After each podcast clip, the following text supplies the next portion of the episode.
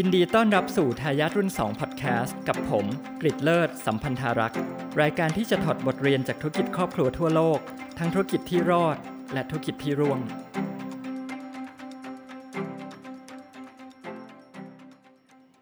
สวัสดีครับ เวลาที่เราพูดถึงธุรกิจครอบครัวเนี่ยเรามักจะพูดถึงจุดแข็งที่ธุรกิจครอบครัวมักจะมีในขณะที่ธุรกิจอื่นเนี่ยไม่มี ซึ่งหนึ่งในจุดแข็งที่คนมักจะกล่าวถึง ก็คือการมองไกล หรือ long termism ก็คือมีความคิดถึงอนาคตนะครับไกลๆ เพราะอะไรนะครับ เพราะว่าธุรกิจครอบครัวเนี่ยมักจะใส่ใจต่อผลตอบแทน ต่อครอบครัว ซึ่งครอบครัวรวมถึงลูกหลานในอนาคตด้วย ไม่ใช่เฉพาะแต่เจ้าของหรือผู้บริหารในปัจจุบันเท่านั้น เพราะฉะนั้นการตัดสินใจต่างๆ ของธุรกิจครอบครัวเนี่ยจึงคำนึงถึงต้นทุนและก็ผลประโยชน์ในระยะยาว มากกว่าที่จะตัดสินใจโดยคำนึงถึงต้นทุนหรือผลประโยชน์ระยะสั้นเท่านั้นนะครับ ใน episode นี้เราจะมาคุยกันถึงตัวอย่างของครอบครัว ที่ให้ความสำคัญกับผลตอบแทนระยะยาว แม้ว่าการตัดสินใจทางธุรกิจบางครั้งเนี่ยอาจจะทำให้ตัวเลขผลประกอบการทางบัญชี ในปัจจุบันเนี่ยดูไม่ค่อยสวยงามสักเท่าไหร่ แต่ว่าเขาก็ตัดสินใจในธุรกิจบางอย่างที่ที่ให้ผลตอบแทนระยะยาวที่ดีๆนะครับตัวอย่างที่จะมาคุยกันในวันนี้เนี่ยคือธุรกิจครอบครัวของตระกูลไฮเนเกนเจ้าของธุรกิจเบียร์ที่ใหญ่เป็นอันดับ 2 ของโลกในปัจจุบันนะครับไฮเนเกนนี้เนี่ยขึ้นชื่อมากในเรื่องของความต่อเนื่องในการบริหารกิจการ ตั้งแต่บริษัทตั้งมาร่วม 160 ปีเนี่ยมีผู้นำ แค่ 4 คนเท่านั้นเอง และทุกคนก็เป็นคนในตระกูลไฮเนเกนทั้งสิ้นเลยนะครับ ก่อนอื่นเรามาคุยกันก่อนถึงความเป็นมาเป็นไปของธุรกิจของตระกูลไฮเนเกนนะครับ ธุรกิจของตระกูลไฮเนเกนเนี่ยเริ่มต้นโดยผู้ก่อตั้งนะครับ ชื่อว่าคุณเจอราร์ดเอเดรียนไฮเนเกนคุณเจอราร์ดเนี่ยตั้งบริษัทผลิตเบียร์ขึ้นมาในปี 1864 นะครับ ที่เมืองอัมสเตอร์ดัมเมืองหลวงของเนเธอร์แลนด์นะครับ เขาตั้งบริษัทผลิตเบียร์ขึ้นมาเนี่ยเขาก็ไปจ้างลูกศิษย์คนหนึ่งของหลุยส์หลุยส์ปัสเตอร์นะครับลูกศิษย์ของหลุยส์ปัสเตอร์เนี่ยแน่นอนหลุยส์ปัสเตอร์เนี่ยเป็นนักวิทยาศาสตร์นักวิทยาศาสตร์ชื่อดังที่เราได้ยินกันนะครับเป็นเจ้าพ่อของวงการที่ศึกษาเรื่องจุลินทรีย์เรื่องเชื้อโรคต่างๆนะครับคุณเจอราร์ดเนี่ยก็ไปจ้างลูกศิษย์ของหลุยส์ปัสเตอร์เนี่ยให้มาช่วยพัฒนายีสต์สายพันธุ์พิเศษ เพื่อใช้ในการผลิตเบียร์นะครับ ซึ่งกระบวนการผลิตเบียร์ที่ใช้ยีสต์สายพันธุ์พิเศษเนี่ยเขาไปจดสิทธิบัตรไว้ด้วยนะครับ อันนี้เขาเรียกว่า Heineken A Yeast นะครับในปี 1989 นะครับ เปิดธุรกิจได้ประมาณ 20 กว่าปีนะครับ เบียร์ Heineken เนี่ย ก็ได้รับรางวัลจากงาน World Fair ที่จัดที่ปารีสในปีนั้น แล้วก็ได้สัญญาจ้างนะครับ ให้ไปบริหารร้านอาหาร แล้วก็บาร์บนหอไอเฟลที่อวดโฉมในปีนั้นด้วยนะครับ เกียรติประวัติอันนี้เนี่ยยังอยู่บนฉลากเบียร์ ของไฮเนเกนนะครับอยู่บนโลโก้ของเบียร์เนี่ยที่เราเห็นในทุกวันนี้ด้วยนะครับถ้าไปดูก็จะเห็นตรงนี้ และไฮเนเกนทุกวันนี้ก็ยังใช้วิธีการผลิตเบียร์สูตรเฉพาะของคุณเจอราร์ดที่เขาคิดค้นขึ้นมาเมื่อร้อยกว่าปีที่แล้ว ก็ยังใช้มาจนถึงทุกวันนี้ อันนี้คือรุ่นหนึ่งคุณเจอราร์ดรุ่น 2 ของไฮเนเกนเนี่ยคือคุณเฮนรี่ปีแอร์ไฮเนเกนนะครับคุณเฮนรี่เนี่ยเป็นลูกชายคนเดียวของคุณเจอราร์ด เขามาบริหารธุรกิจในช่วงปี 1917 นะครับ แล้วก็บริหารต่อเนื่องมาจนถึงปี 1940 ซึ่งถ้าเราดูช่วงเวลานี้เนี่ย มันก็แปลว่าเขาเป็นผู้บริหารธุรกิจในช่วงที่บริษัทประสบความยากลำบากมาก ๆ เลยนะครับ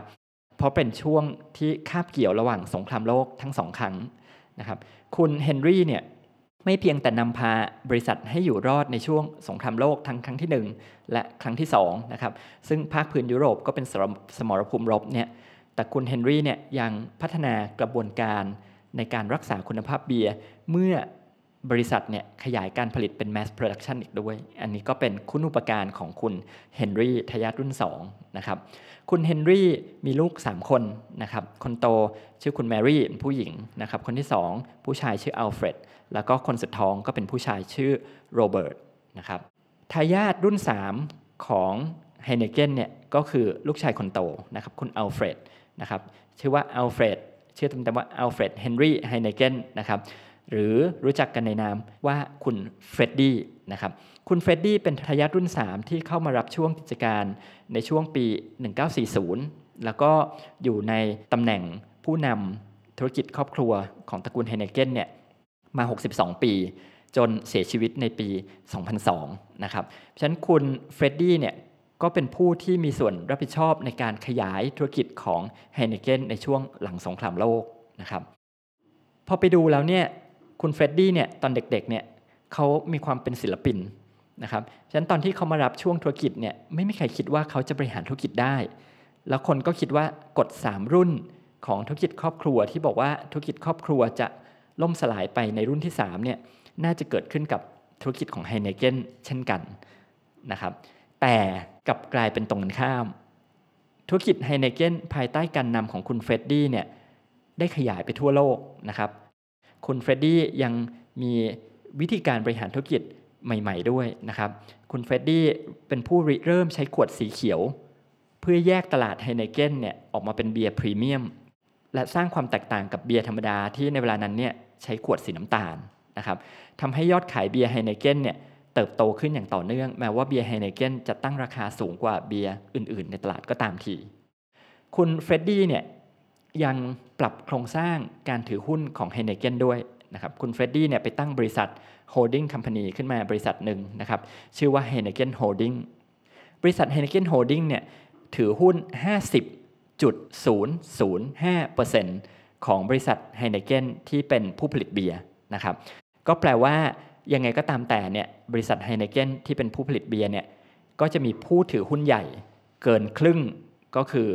Heineken Holding น นะครับอันนี้ก็เป็นการสร้างความมั่นใจว่าครอบครัว Heineken ผ่านทางบริษัท holding เนี่ยจะมีอำนาจบริหารกิจการเบียร์นี้อย่างเด็ดขาด แม้ว่าอาจจะไม่ได้เป็นผู้ถือหุ้นทั้งหมดของบริษัทก็ตามที อันนี้ก็เป็นรากฐานที่คุณเฟรดดี้วางไว้ให้กับธุรกิจครอบครัวนะครับ เหตุการณ์ที่มันพลิกผันชีวิตของคนในตระกูลไฮเนเกนอย่างมากเลยเนี่ยเกิดขึ้นในปี 1983 คุณเฟรดดี้ที่ในขณะนั้นเนี่ยก็ร่ำรวยเป็นมหาเศรษฐีแล้วเนี่ยพอรวยมากเนี่ยคนรู้ว่าคนนี้รวย คุณเฟรดดี้ก็เลยถูกลักพาตัวไปเรียกค่าไถ่เขาก็ถูกกักตัวไว้นานถึง 3 สัปดาห์ กว่าที่ตำรวจจะมาช่วยเขาออกมาได้นะครับในที่สุดแล้วครอบครัวก็จ่ายเงินไปถึง 10 ล้านเหรียญด้วยซ้ำนะครับแต่ว่าเขาก็ออกมาได้ รอดชีวิตนะครับแต่เหตุการณ์นี้เนี่ยเป็นเหตุการณ์ที่ทำให้คุณเฟรดดี้เนี่ยเปลี่ยนไปเลย เขากลายเป็นคนที่ปกป้องความเป็นส่วนตัวของครอบครัวอย่างมาก แล้วคนหนึ่งที่เขาปกป้องมาก ๆเลยก็คือลูกของเขา เพราะว่าคุณเฟรดดี้เนี่ยมีลูกแค่คนเดียวเท่านั้นเอง ชื่อว่าคุณคารีนนะครับคุณคารีนเนี่ยเป็นลูกของคุณเฟรดดี้ที่เกิดจากภรรยาชาวอเมริกันนะครับชื่อก็คือคุณลูซิลคัมมินส์นะครับเพราะฉะนั้นคุณเฟรดดี้มีลูกคนเดียวแล้วเป็นลูกสาว ก็จะต้องเรียกว่าหัวแก้วหัวแหวนนะครับคุณคารีนเนี่ยเป็นคนที่โดยส่วนตัวก็รักความเป็นส่วนตัวอยู่แล้วนะครับพอ มาประสบเหตุการณ์ทั้งครอบครัวว่าคุณเฟรดดี้โดนลักพาตัว แล้วก็ให้ความสำคัญกับการเป็นส่วนตัวเนี่ยมันก็ไม่ไปขัดกับจริตของคุณคารินสักเท่าไหร่นะครับเธอก็ชอบอความเป็นส่วนตัวอยู่แต่เดิมนะครับคุณคารินเนี่ยพบกับสามีชื่อคุณมิเชลคาวาโลนะครับแล้วก็แต่งงานด้วยกันนะครับย้ายไปตั้งรกรากที่ลอนดอน คุณมิเชลทำงานที่ Credit Suisse หาเลี้ยงครอบครัวนะครับเป็นนักการเงิน ส่วนคุณคารินก็เป็นแม่บ้าน เลี้ยงลูกไปนะครับมีลูกด้วยกัน 5 คน ซึ่งก็ใช้ชีวิตเป็นแม่บ้านบ้านๆนะครับเขาก็บอกว่าช่วงชีวิตตอนนั้นเนี่ยค่าใช้จ่ายในบ้านเนี่ยก็มาจากคุณมิเชลที่ทำงานเป็นเป็น banker ที่ Credit Suisse นะครับและถึงแม้ว่าคุณคารีนจะเป็นกรรมการบริษัทไฮเนเกน holding ของตระกูลเนี่ยแต่ความคิดที่ จะให้เธอรับสืบทอดการบริหารบริษัทครอบครัว ก็ไม่เคยมีการพูดคุยหารือหรือถกเถียงกันนะครับคุณคารินเธอก็เป็นแม่บ้านของเธอไปอยู่ที่ลอนดอนนะครับในขณะที่ไฮเนเกนก็ทำธุรกิจโดยเฮดค q u เตอร์เนี่ยสำนักงานใหญ่อยู่ที่อัมสเตอร์ดัมนะครับจนวันหนึ่งนะครับในปี 2002เนี่ยคุณเฟรดดี้พ่อของคุณคารินเนี่ยก็ป่วยเป็นปอดบวมนะครับเป็น pneumonia แล้วก็เสียชีวิตกระทันหัน ในช่วงข้ามคืนเนี่ยคุณคารินเนี่ยก็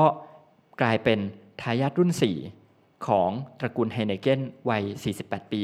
ที่ได้รับมรดกจากพ่อของเธอ มูลค่า 6,000 ล้านเหรียญสหรัฐ แล้วก็หุ้นของไฮเนเกนก็มาอยู่ในการครอบครองของเธอนะครับปัญหาเฉพาะหน้ามันก็คือ คุณคารินเนี่ยจะเข้าไปรับช่วงต่อการบริหารธุรกิจครอบครัวไฮเนเกนต่อจากพ่อของเธอด้วยหรือเปล่า หรือว่าก็รับมาแค่หุ้นนะครับ ในสุดท้ายแล้วเนี่ยคุณคารินตัดสินใจรับช่วงกิจการต่อ ทั้งทั้งที่เธอเนี่ยก็เป็นแม่บ้านมาตลอด ไม่มีประสบการณ์การทำธุรกิจอะไรมาก่อนเลย ด้วยเหตุผลเดียวที่เธอบอกก็คือ family first ก็คือครอบครัวมาก่อน เธอให้ความสำคัญกับครอบครัวมาก ๆ เธอต้องการรักษาธุรกิจครอบครัวให้อยู่ในครอบครัวไฮเนเกนและส่งต่อแบรนด์ไฮเนเกนที่ขณะนั้นเนี่ยมีอายุ 138 ปีเนี่ยให้กับรุ่นต่อ ๆ ไป แต่ถึงแม้ว่า คุณคารินจะขาดประสบการณ์นะครับ แต่ว่าเธอก็มีทักษะการบริหารธุรกิจ จะเรียกว่ามันอยู่ในสายเลือดก็ว่าได้ หลายคนก็บอกมันก็คล้ายๆ กับสถานการณ์ 62 ปีก่อน ตอนที่คุณเฟรดดี้รับช่วงธุรกิจจากพ่อเนี่ยนะครับ คุณเฟรดดี้ตอนนั้นก็ไม่ได้มีประสบการณ์มาก แต่ว่าก็รับช่วงมาแล้วก็บริหารธุรกิจจนประสบความสำเร็จนะครับ คุณคารินก็คล้ายๆกันนะครับ ตอนรับช่วงมาก็ไม่ได้มีประสบการณ์มากสักเท่าไหร่ แต่สิ่งที่ต่างกันก็คือ คุณคารินเนี่ย มีสามีคือคุณมิเชลเนี่ยที่มีประสบการณ์ด้านการเงินโชกโชนที่ Credit Suisse สามีก็เลยมาช่วยด้วย คุณคารินกับคุณมิเชลเนี่ยขยายกิจการไฮเนเกน